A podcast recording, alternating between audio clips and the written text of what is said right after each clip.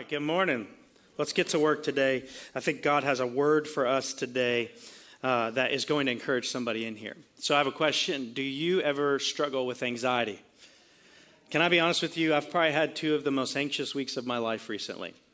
Um, I've had some health concerns that just came up out of nowhere and were very concerning and very uh, serious. And I kind of barely made it here last weekend and preached. And if you noticed, I wasn't really in the back and I wasn't out in the front. I was kind of, we're trying to figure out what's going on. Um, the good news is, is it seems like I'm getting better and I'm progressing in really good ways. But I don't know if you've ever been there, but like you get a diagnosis or you get some news or something's going on with your body or something like that, and then you just begin to spiral and the thoughts just kind of take over and start taking you deeper and deeper down this path and you're like man I, I don't know what to do. And then i'm here i am a pastor and i'm like man i talk to people about this all the time and god said great so let's put it into practice. Let's start to like really figure this out and really talk about this. And as i was preparing for this week's message um, no maybe god was preparing me for this message. Um, i changed it and today we're going to be talking about Jehovah Shalom, which means the Lord is my peace. And so today we're going to be going through the Bible and looking at this story of this guy named Gideon in the, in the book of Judges, chapter 6. But I want us to see today how the presence of God can bring the peace of God in our life and can begin to combat for us the anxiety that we feel. Because for so many of us, anxiety and worry is about being without right? Like there's some part of our life where we're going to miss out financially, health wise, uh, kids, relationships, whatever you think it is. Anxiety is this worry about the future, about what, what, what can happen. And, and it really has to do with some part of our life that we're probably going to be lacking. And what we find in the scriptures is, is as God talks to Gideon and looks at, at the situation that Israel is in, he's going to say, like, the solution is my presence. The solution is, is me with you and me being a part of what is going on. So let me just give you a quick definition of anxiety. It's a mental condition characterized by excessive apprehensiveness about real or perceived threats. For a lot of us, we live in a what if world. What if this happens? What if that happens? And you know what happens with a lot of what ifs? They don't happen. So to live in a what if world is to live in a crazy world to live in a chaotic world. And let me, let me, just tell you worry and anxiety are many times you fighting the battle twice. See, because before you get to the actual battle, before you get to what is coming, before you get to what you potentially may have to deal with, you've already started to deal with it in your mind. How many of us have been there? You're fighting a war in your mind. And then if you ever actually have to get to the battle, you're exhausted. It's a tactic of the enemy. I'm going to wear you down before I wear you out. You know, we do this even in war now, and we do this And uh, a buddy of mine. He was in the Marine Corps. He got attached to a special unit, and he couldn't tell me all about what he did. But I said, So, what do you do? And he's like, Oh, I fight the battle before the battle. I fight psychological warfare. So, before we go to battle, we start messing with the enemy we start mentally messing with the enemy. We start freaking them out. We start making them feel like they don't have enough. We drop pamphlets and we drop all kinds of things. We get into data and we send things that begin to wear the enemy out before our guys ever show up. I wonder for how many of us that's just what's going on in your life right now. Maybe you're like me this week. And can I just be honest with you guys? Like, I know I'm a pastor, but like, I deal with stress, I deal with anxiety, I deal with worry, I, I deal with all of these things. And if I can't be honest up here, how can I expect you to be honest out there? But we're not going to just like sit in anxiety. If you guys know me, I'm not like a big person who just sits and does nothing. So we're not going to sit in this. We're going to learn how to get to the presence of God today and what the presence of God can do to our worry, what it can do to our doubts, what it can do to our fears and our anxiety. So, anxiety is this moment where we have apprehensive about real or perceived threats, typically leading to what? Avoidance behaviors uh, and often to physical symptoms such as increased heart rate, muscle tension. I mean, this is like the textbook Oxford definition of anxiety. Some of us, like in here, as soon as I said the word anxiety, you started to feel these things. You're like, my heart, oh my goodness, I shouldn't have had two coffees today. Some of you need to stop drinking coffee. But what happens in, in the book of Judges is the people of Israel, this is a unique time in their history. They've gone into the land that's been promised to them. A lot of the enemies of Israel have been expelled, but Israel has this like behavior problem. Israel kind of like they adopt the thought and the gods and the things of the day. And they, what they do is they begin to stop worshiping Yahweh God and begin to worship other gods. And this worship of other things begins to create in them anxiety. It begins to create in them fear, worry. They are oppressed. They are, are not flourishing as people. And that's exactly where we find ourselves in the book of Judges, chapter 6. If you have a Bible with you, open up to Judges, chapter 6. If not, don't worry, the words will be on the screen for you. But let's just jump into what happens here. Judges chapter 6, verses 1 and 2, it says this The Israelites did evil in the eyes of the Lord. What is the evil that the Israelites did? They began to worship other gods.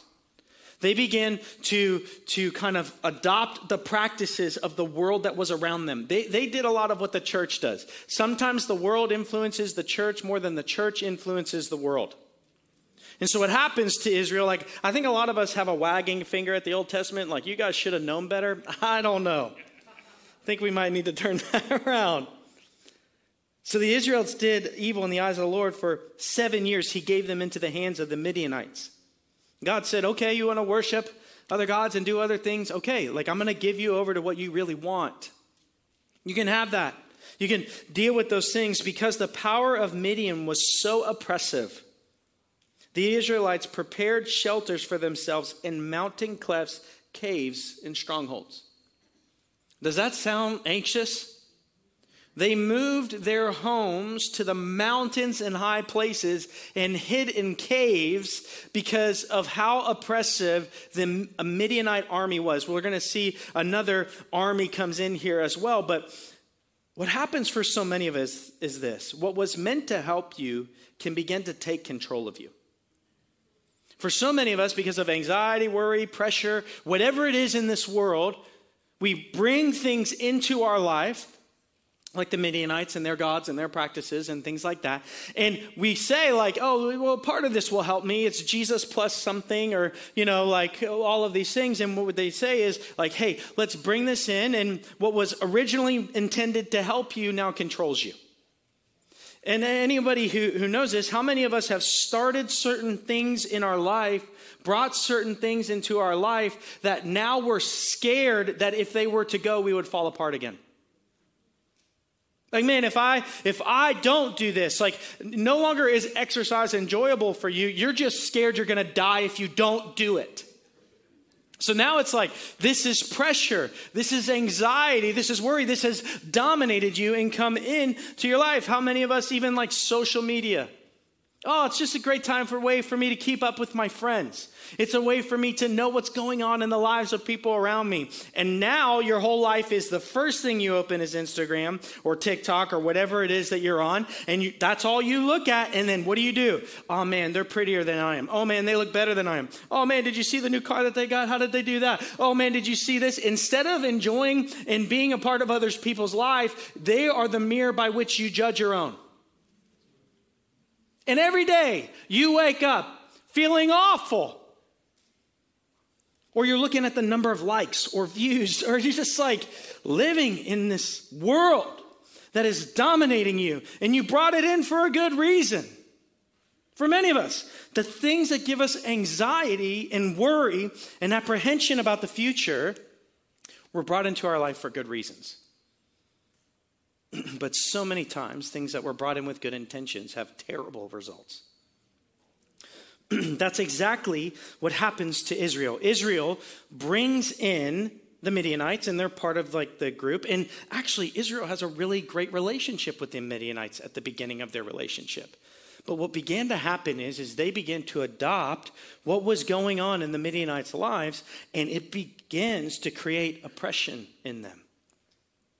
I mean, look at it. These guys were their friends. Hey, they'll help us out. They're good people, right? Like they're going to help us do all of these things. And the Bible quickly goes, yep, they did evil in the sight of the Lord. So God said, all right, you want to be with the Midianites? You can be with the Midianites. Let's see what kind of ruler and king they are.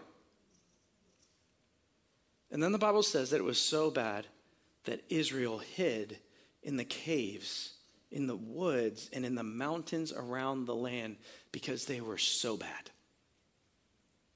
I mean, let me just ask us all in this room is there parts of your life, your faith, that you've pulled away? That you've become very lonely? That you, you because like the things that you brought in to your life to help you are now controlling you and they're now dominating you. And there's some shame with that, and there's some guilt in that, and there's some fear in that, and there's some worry in that. And so parts of your life you've become distant from God and others. And you know, like as David said in that video, the worst way to fight a battle is alone. Sometimes the worst voice is your own. Sometimes the worst thought process is your own. I mean, I was dealing with that this week. Like, I would feel something and I'd be like, I'm dying. I'm dying. This is it. I'm dying. And then I would talk to other people and they're like, You're not dying. Like, what are you talking about? And I'm like, Maybe I am, though, right? And they're like, No, you're not dying. and so what began to happen for, for so many of us is what is the thing that you brought into your life that has dragged you into a cave? It's just consumed you. And like even as I'm talking about it now, your blood pressure is elevating. You're like shaking in your seat. I know. I've been there. I feel that. Some of you are like, so, can I do this? Drink some water. We're going to get through this. You need to be here. Because let me just tell you anxiety is like a shadow. You can try to run from it, but it's really good at sticking to you. It's really good at following you. It's really good at just showing up right when you turn around. And let me just tell you something if you're running from your anxiety and your worry, the only thing that's going to happen is you're going to get exhausted and it's still right there. It's still going to be there. And so, what we're going to do today is go, all right, I'm tired of running. I'm tired of dealing with this. I can't do this anymore. And I'm freaked out. Thank goodness we know Jehovah Shalom. The Lord is my peace, because the opposite of anxiety is peace. So look at what the Bible continues to say. Judges chapter 6, verses 3 to 5, the Bible says this Whenever the Israelites planted their crops, the Midianites, oh, there's the other army, the Amalekites, and other eastern peoples invaded the country. They camped on the land and ruined the crops all the way to Gaza and did not spare a living thing for Israel. Nothing was left alive.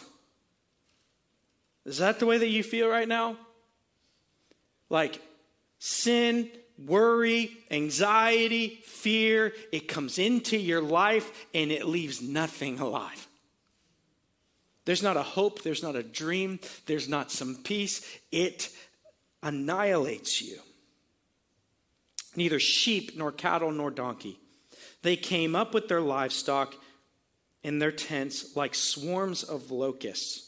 It was impossible to count them or their camels, which is really interesting. This is the very first time that camels are mentioned here as used in war. What does that mean? They were fast and they were they could persevere. If you didn't know anything about camels in deserts, they can go a really long time without water. They're fast and they're persistent. That's what he's saying. The Midianites, the Amalekites, and the other eastern people came in and they were fast, they were persistent, they did not give up, and they dominated us. Israel chose not even to fight. They just said, Here they come, let's go to the hills. Everything. It was impossible to count them for their camels. They invaded the land to ravage it. Let me just tell you something sin will promise you everything and leave you with nothing. That was the promise of the Midianites. That's why Israel brought the Midianites in. They brought them in because of the promise of goodness, the promise that things would be okay, things would be better. But then what did they do? They took everything from them. Sin will always overpromise and underdeliver. Always. I've never met a person or experienced it in my own life. Maybe you have a different experience that when I really walked down a road that I shouldn't, that I left happier than when I got into it. Have you ever been to Las Vegas? Anybody in here? Ever been to Las Vegas? What's the plane like? Right, like the home plane. Everyone's excited. Plane right there. was like, yeah, let's go. We're gonna have a good time. When they're coming back, everyone looks haggard and like, oh, I just lost my life savings. And you're like, coolest place ever. Not. Because what does Las Vegas promise? Promises you everything and it will take everything. I mean, we have like a real world example of these things. And you know what the thing is about us is we don't learn well from others in this area. A lot of us have to learn this by mistake. Young people in the room, listen to people who have walked before you that warn you about certain things. And yes, I know that you don't think that they understand the world that you live in, but the world that you live in is the same one that we did with new tools. Everyone's jealous, People are mean and unkind to each other. People will say hurtful things. There's pressure to fit in. There's clothes to wear that you need to wear to look good. There's all of it. And I know that you think, like, well, this is a new time in the world. The world is just the same things repeated over and over. So listen, if you want to save yourself from some heartache and some anxiety and some worry, listen. And that's why, for so many people, when you do get in trouble, young people, older people say this this too shall pass. This too shall pass. And so, what happens for so many of us is sin in our life will always overpromise and underdeliver. It will come into your life and promise you everything and leave nothing behind. And some of us need to hear this about the way in which we are going about our life. Because here's the deal the reason you're anxious and worried is because you believe that there will be nothing left behind. Some of us in here are settling in our relationships because we're worried that there'll be nothing in the future. But those people you're settling for will take everything from you. Some of you are going to drug. Some of you are, I mean, just whatever, name it. We, we are addicts. Food, drug, sex, relationships, gossip, like just name it. We love it. And it always tells you, I'll give you everything and I'll take everything. Go back to the garden. It's the same old trick. Eve, you want to be like God? You want to not be without? You want to have the knowledge of God? It's the first FOMO, right? It's the same thing over and over. YOLO and FOMO. And those two things get you freaked out. I only live once, so I don't want to miss out. Let me tell you, there's some things worth missing out on in this life. So what happens is that's exactly what God Eve. Hey, did God say not to eat of this tree? All the trees? No, no, no, no, just that tree. Oh, that you know why that tree? Because if you eat it, you'll be like him. I will? Well, if you want to be like him, I promise you, if you eat it, you'll be like him. I promise you everything. And then what happens? Eat it. She eats, Adam eats, and what happens? Eden is taken away. Everything. And let me just tell you the reason why so many of us will run towards things that we know we shouldn't is because of anxiety. Is because we are worried that we are going to miss out. We are worried that there's part of our life where we're going to miss out, where, where, where we're not going to live to the fullest of what the world has. But you don't need to live to the fullest of what the world has. What the world has is junk, it's a bunch of counterfeit. But this anxiety and this worry starts to weigh on you, starts to press down on you, starts to, to get you to do things that you wouldn't do normally because you have this fear of missing out. That's exactly what happens with Israel. God looks at them and says, Hey, do not worship the gods of the Amalekites, the Midianites, and all of these other people. Worship me only. And then they go and they say, You know, but we might be missing out. Like these other gods have some things to offer, I think. You know, so like let's worship them.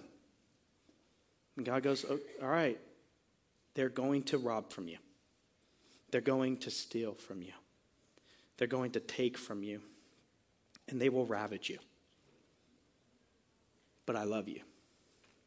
Notice what happens here in verse 6 of chapter 6 of Judges. It says this Midian so impoverished the Israelites that they cried out to the Lord for help. Israel had nothing left, and when they had nothing left, they cried out to God. Desperation leads to dependence. Some of us in here need to realize and not blame God for where you are, but really look in the mirror and go, okay, I went my own way, but I need you now. I really need you now. I really need you to come in and rescue me and to be a part of this because, man, I feel like I'm going to die. And that's how some of us in this room feel about anxiety right now. Like you feel like, I'm going to die. Like the worst is going to happen. And that, that thing, that thought, that, that diagnosis, that, that twitch, whatever it is, like that is here to kill me. I'll never have a relationship. I'll never. You want to know when you're talking in anxiety? You start using absolute statements. I'll never, this will never, they always do this. That is you talking out of your anxiety and your worry and getting to this place where you don't understand what is going on. And Israel gets to the place for this past seven years, which seven represents the number of perfection, completion in the Bible. They're completely done. They are completely impoverished. They're completely overrun. And in their anxiety and in their worry, they just call out to the one thing that they should have called out to in the beginning God. I want you to notice something though. There's not a I told you so. There's not a well, you should have done better. There's not an ounce of anger in the Lord here, but the Lord responds immediately. Look at what the Bible now says in verse 7. When the Israelites cried out to the Lord because of Midian, he sent to them a prophet right away who said, This is what the Lord, the God of Israel, says. I brought you out of Egypt, out of the land of slavery. I rescued you from the hand of the Egyptians, and I delivered you from the hand of all of your oppressors. I drove them out before you and gave you their land. I said to you, I am the Lord your God. Do not worship the gods of the Amorites in whose land you live, but you have not listened to me. What happens here is out of desperation, Israel cries out to the Lord in their anxiety. And the Lord says, Hey, I want to start to intersect and I want to start to help you with your worry. And the way that I'm going to help you begin to fight the battle is to remember my faithfulness in the past. Remember that my people have been oppressed like this before. My people, your people, have been oppressed like this before. They have had everything taken away from them. They have had these things drawn away from them. And so, why would I be the God who did it then and not do it now? But here's what also God is saying I want to be very clear. This was brought on by you. It's not a I told you so, it's a reminder of, because we're going to see what Gideon says here in a second, and it's kind of crazy. I told you not to do this. But I want you to remember that I've told my people to not do a lot of things, but I've always shown up for them. I've always met them with grace. I've always met them with presence. I've always met them with victory. I've always done it.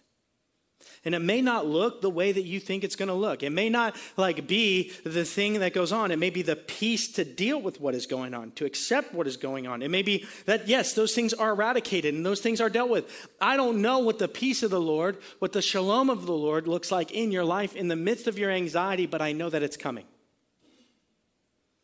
But man, they had to ask. I am sure year one, when the Midianites showed up and ravaged everything and took everything, that was really anxious. But Israel, in their anxiety, decided to prolong their suffering by not turning and leaving and moving towards God, they prolong their suffering. Are you in this room right now and you are prolonging your suffering because either pride, worry, fear, see, your anxiety has turned from the situation you're in to the God who loves you. Now you're worried about how God's going to treat you when you go back. You're worried about, like, is he going to take me back? Is he going to love me again? Will he help me again? The Bible is very clear. For those who call upon the name of the Lord will be saved. Rescued. And so, what happens here for Israel is they go, man, we need to remember the faithfulness of God. We need to remember the times in, in the world and in, in my own life where I've seen God show up in my life and do something incredible. And I need to see that again. I need to borrow the faith of the past for the future. You know, I had a college professor, I tell you guys this all the time. He says, um, God wrote a book. Have you read it? God wrote a book. Have you read it? These stories in here are about the goodness of God. Guys, let me just tell you the main character of this book is not you. Thank God for that.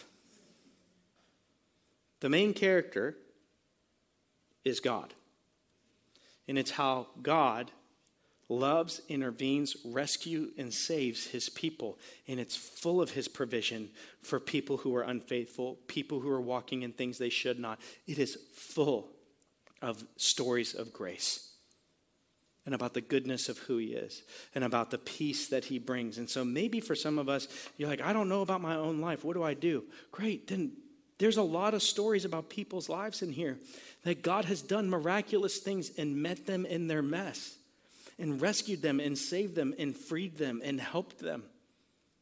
So what happens is, is we need to remember God's faithfulness in the past. And I want you to notice something. God isn't petty here. He's not petty. He doesn't say, if you ask nicely. He's not even at this point, we don't even see God being offended in this passage. It's just like, look, the reason I told you not to worship those other gods is because I know what those other gods will do to you. Listen, guys, let me just, God is eternally secure. And what I mean by that is, He's okay with who He is. And if we won't worship Him, all of creation will. So, like, God is not like, oh, they, they, they turned away. This hurts me. He's like, oh man, they turned away. This is going to hurt them. And you know what the beauty of someone who is secure is you can do offensive things to them and they're okay. And when you're ready to apologize, when you're ready to say these things, when you're ready to do all of this, God goes like, I know. I'm ready. Come on. I mean, the story of the prodigal son pretty offensive. That kid, like, could you give me my inheritance now? Like, it's kind of like, I wish you were dead so I could have my money. I mean, we're the son, God's the father, and he's waiting on the doorstep for the son to return. And he doesn't go, About time, did you run out of money? No. He runs to the son, says, Kill the calf. Let's start the party. He's home. Some of us in this room, our anxiety is shifted to the things that are demolishing us to the one who can save us. That's exactly what happened to Adam and Eve. What happens to Adam and Eve? They give in to this thing that they should not. Do they hide from the knowledge or do they hide from God? They hide from God. Their anxiety was facing God. Are you in this room? And you go, man, God did all those things in the past, but they're just not for me. I've just done too much. Oh, this worry, man, I just messed up too much. Man, this is too bad. Uh, man, I know there's all these stories, but man, uh, I can't do this, and I feel like this is the end of it. This is the suffering that I am now prolonged to live in for the rest of my life. I've just messed up too much. You have a very low view of the grace of God. Your theology is garbage. I'm just going to tell you the truth. What do you do with garbage? You throw it out. Let's get a new bag and let's really begin to understand who God is. Let's really begin to study and understand the grace of God in our life. But here's what happens with Gideon. I like Gideon um, because we think all these people in the Bible are cool and they're awesome. Gideon is a coward. Okay, he is like not the guy I would have picked. I would have shown up and Gideon would have talked to me like he does here, and I've been like, I think I got the wrong dude. Okay, but look at what God does in this story. Judges chapter 6, verses 11 to 16. The angel of the Lord, this is what we call a, a theophany, God showing up. The angel of the Lord came and sat down under the oak of Ophrah that belonged to Joash the Abiezrite. You're like, that's a lot of ites, and I don't know those words. Here's the deal. During that time, that's where people believed that God spoke to people. Where his son Gideon was threshing wheat in the winepress to keep it from the Midianites. This is going to show you how anxious and worried Gideon is. Wine presses would be underground. If I don't know of a lot of you that are threshing your own wheat these days, but the way that it works is you have to separate the good part of the wheat from the chaff. And the way that you do that is you grab the wheat and you toss it in the air. And when you toss it in the air, the, the wheat, the good part, is heavier and the chaff is lighter, and the wind blows away the bad stuff. If you're doing it underground, there's no wind. Anybody in here, because of your anxiety, doing really futile things? doing things that don't make sense to do it this way, but you're so scared about what's going on, so you just keep doing these things that don't make sense? Welcome to Gideon. This is where we find this mighty warrior in the basement, scared. And some of you are in the basement of your life, scared, and you're doing futile things to try to make yourself better. And the reality is, you've got to get somewhere else. And so, what happens here? He's threshing wheat and when the angel of the Lord appeared to Gideon, he said, The Lord is with you, mighty warrior. They're like, huh? Gideon's like, Pardon me? Look at what he says. Pardon me, my Lord, Gideon replied. But if the Lord is with us, why has all of this happened to us? If I was there, I would have been like, Why has this happened to you? Do you remember when I said, Don't do those things? I mean, if God's with us, why are bad things happening to me? If God is with me, and why, why isn't this just better and fixed? The question is what idols in your life, what other gods in your life are you worshiping that aren't Him? And you're wondering why you're sick. I mean, if God's here, why, why isn't this all just better? Because God sometimes can, you know that you are intervened with God every day you're alive. God intervenes on your behalf every single day of your life. The moment you wake up and breathe, God intervened on your behalf today. The fact that you slept through the night and woke up this morning, God intervened on your behalf today. Your heart could have shut down. You could have had a brain aneurysm. Something could have happened to you. The fact that you're here, God has intervened in your life, but how many of us don't recognize the intervention of God in our life? Why are we here? Man, everyone wants free will till they don't. Why are we here? Well, kind of the path you chose. When the angel of the Lord appeared to Gideon, he says, The Lord is with you, mighty warrior. Pardon me, my Lord. Gideon's real, uh, like, I guess, confident. But if the Lord is with us, why has all of this happened to us? Where are all the wonders that our ancestors told us about when he said, Did not the Lord bring us out of Egypt? But now the Lord has abandoned us and given us into the hands of the Midianites, the Midians. The Lord turned to him and said, Go in the strength that you have and save Israel out of Midian's hands. Am I not sending you? Notice that God doesn't say, Listen here, boy. Okay, let's have a, we're going to have a conversation. No, the Lord, because he's okay, moves on. In, you're going to realize why you're here. But here's the deal I am intervening right now. The God who did all the miracles of the past is showing up right now. He is in your place right now. Don't miss what God is doing because you have some weird view of the past. Go, save them. Pardon me, my Lord. Here it is again. Pardon me, Gideon replied, but how can I save Israel? My clan is the weakest of Manasseh, and I am the least in my family. I'm not qualified.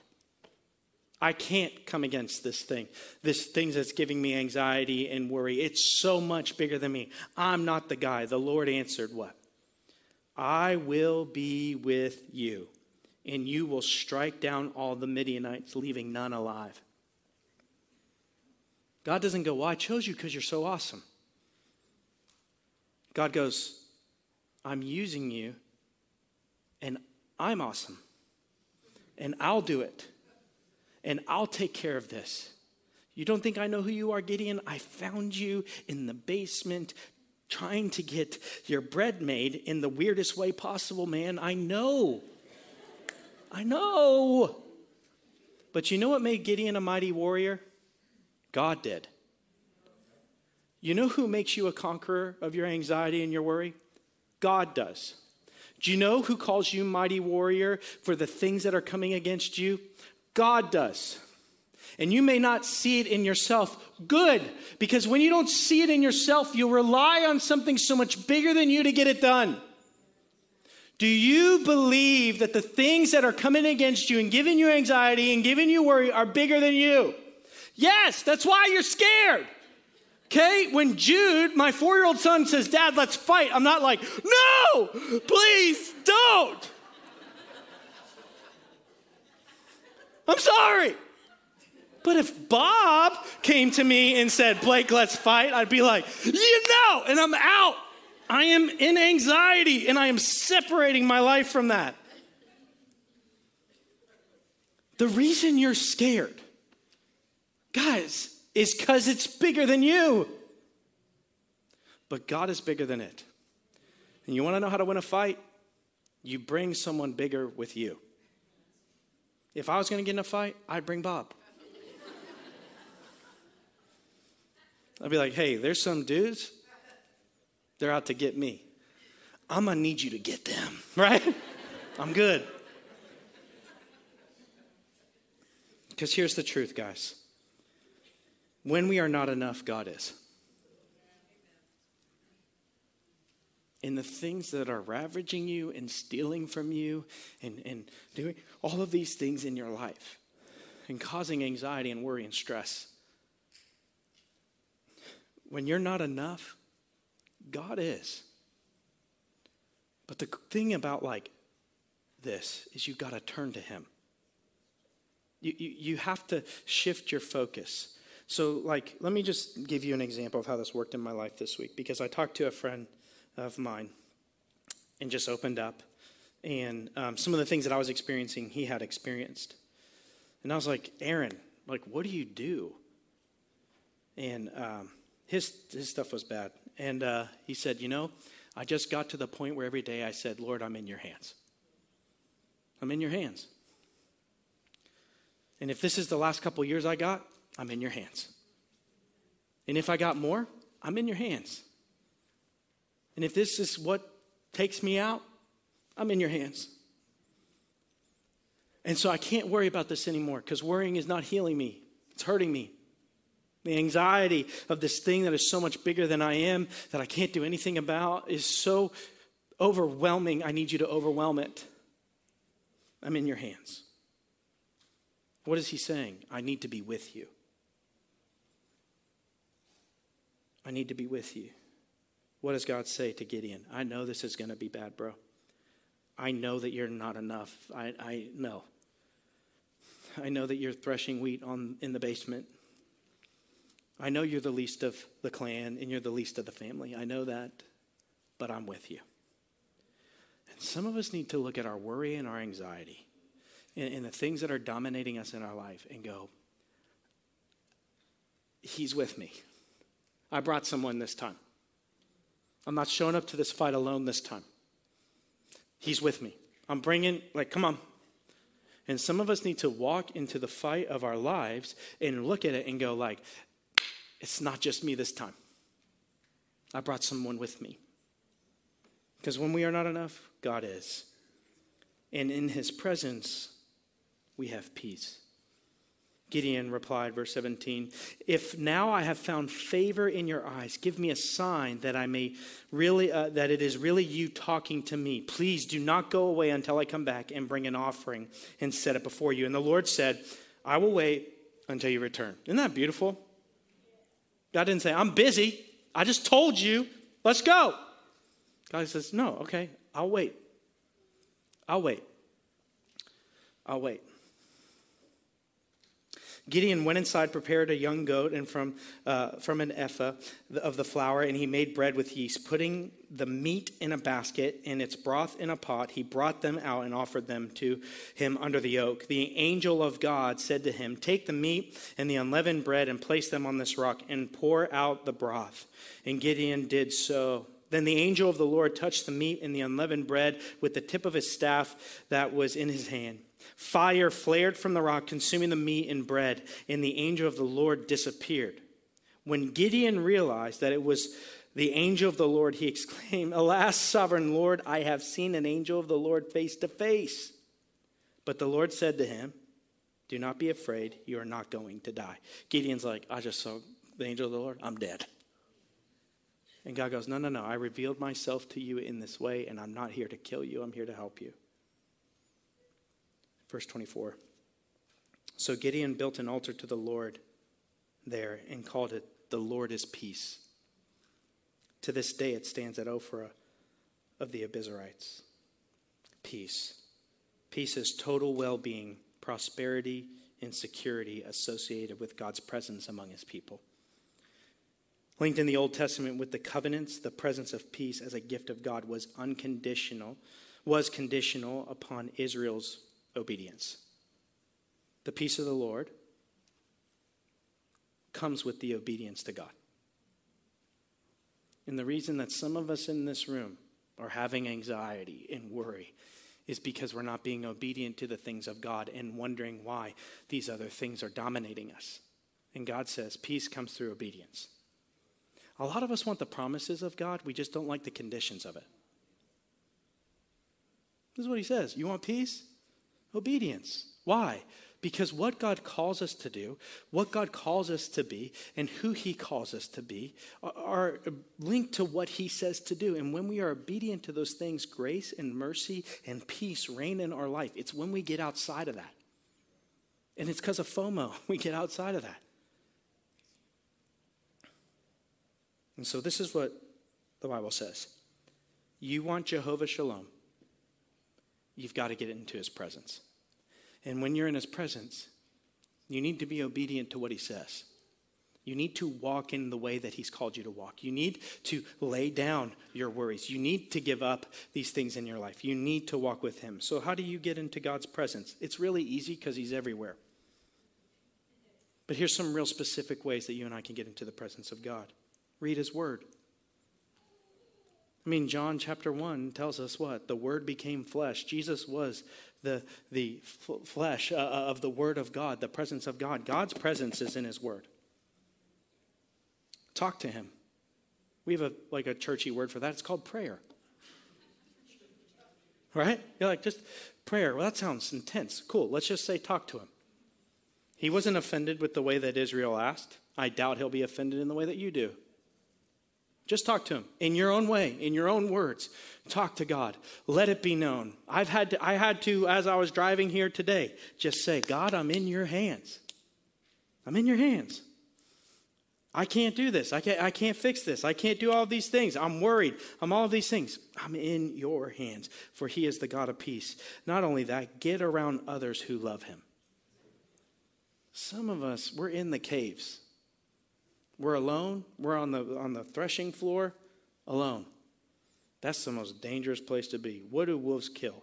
The wolves kill the sheep that are alone. The, why do we do groups at our church? Oh, because we like to be busy.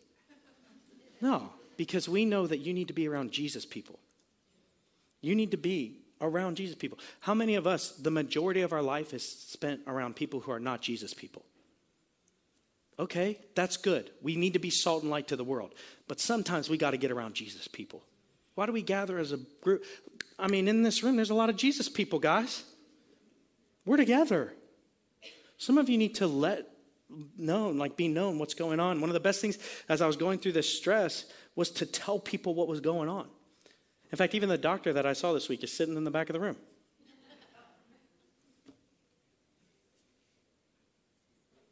That's grace.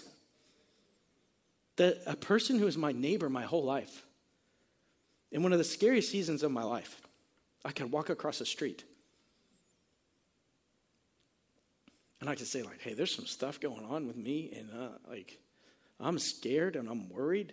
And he's like, okay, come on over. Gave me an exam, got some blood work done, all this stuff. Called me, and just like, this was the most beautiful words that I heard. I don't care if it's 3 a.m., just call. I don't care if it's 5 a.m., just call. I don't care what time of day it is. That's Jesus, people. And sometimes we experience the presence of God through his people. And then, how else do we experience the presence of God? Do what God does. What does he call us to do? Love and serve people. I know that that sounds weird, but sometimes the best way to get out of your anxiety and your worry is to stop worrying about you and start helping others. That's why we're a church who serves. That's why we have places you can serve here. That's why we go and do things. That's why we're doing the main trip with the youth group. Why? So they can go and love and serve people because that's the God that we serve and love. But let me just tell you, I don't know any other way to get rid of anxiety and worry. I know that there's you need to talk to a counselor. We're for that. Okay? I know that. And I know that you need to talk to people and you need to go seek help. That's okay, guys. That's okay. But that's not a substitute for the presence of God. It's just not. And we need to get into his presence. and finally, when we have the peace of God through the presence of God, as Gideon does, he goes and tears down the idols of old. When we have peace and we begin to tear down the things that took our peace, Gideon, or Judges chapter 4, 6, verses 24 to 27, Gideon goes into the city and tears down an idol. That same night, the Lord said to him, Take the second bull from your father's herd the one seven years old. Notice that the same issue was seven years. So now he takes a seven year old bull. Tear down your father's altar to Baal and cut down the Asherah pole beside it. Then build a proper kind of altar to the Lord your God on, the on top of this height. Using the wood from the Asherah pole that you cut down, offer the second bull as a burnt offering. So Gideon took ten of his servants and did as the Lord told him. But because he was afraid of his family and the townspeople, he did it at night rather than in the daytime. That's okay. But, guys, you know what God says? Go tear, tear down those idols and those false gods which are causing you anxiety. Tear them down and use the rubble to build an altar to me and set it high on the hill, that I may reign supreme over the things that have been reigning over you. Why? So the presence of the Lord, whenever we look back there, is always over it. I don't know where you are in this room. I've gone way over time. Sorry. Not really. Um, some of you just need to do some work in this room, and I do too. And I did this week. I mean, my lunch was getting handed to me this week. But I just got around Jesus people, got into the word, remembered what I've told everybody else to give it over and to give it to him. And so I think there's a song. I hear people back there, so I'm assuming. but I want to give you this time to respond as you need to.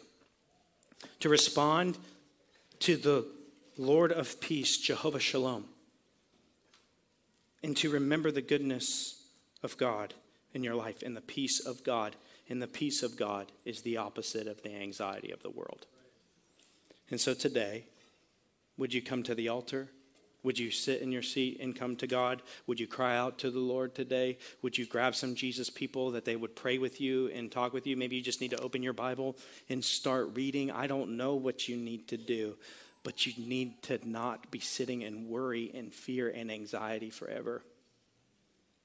The Lord is here to heal you, the Lord is here to be your peace. So run to Him today.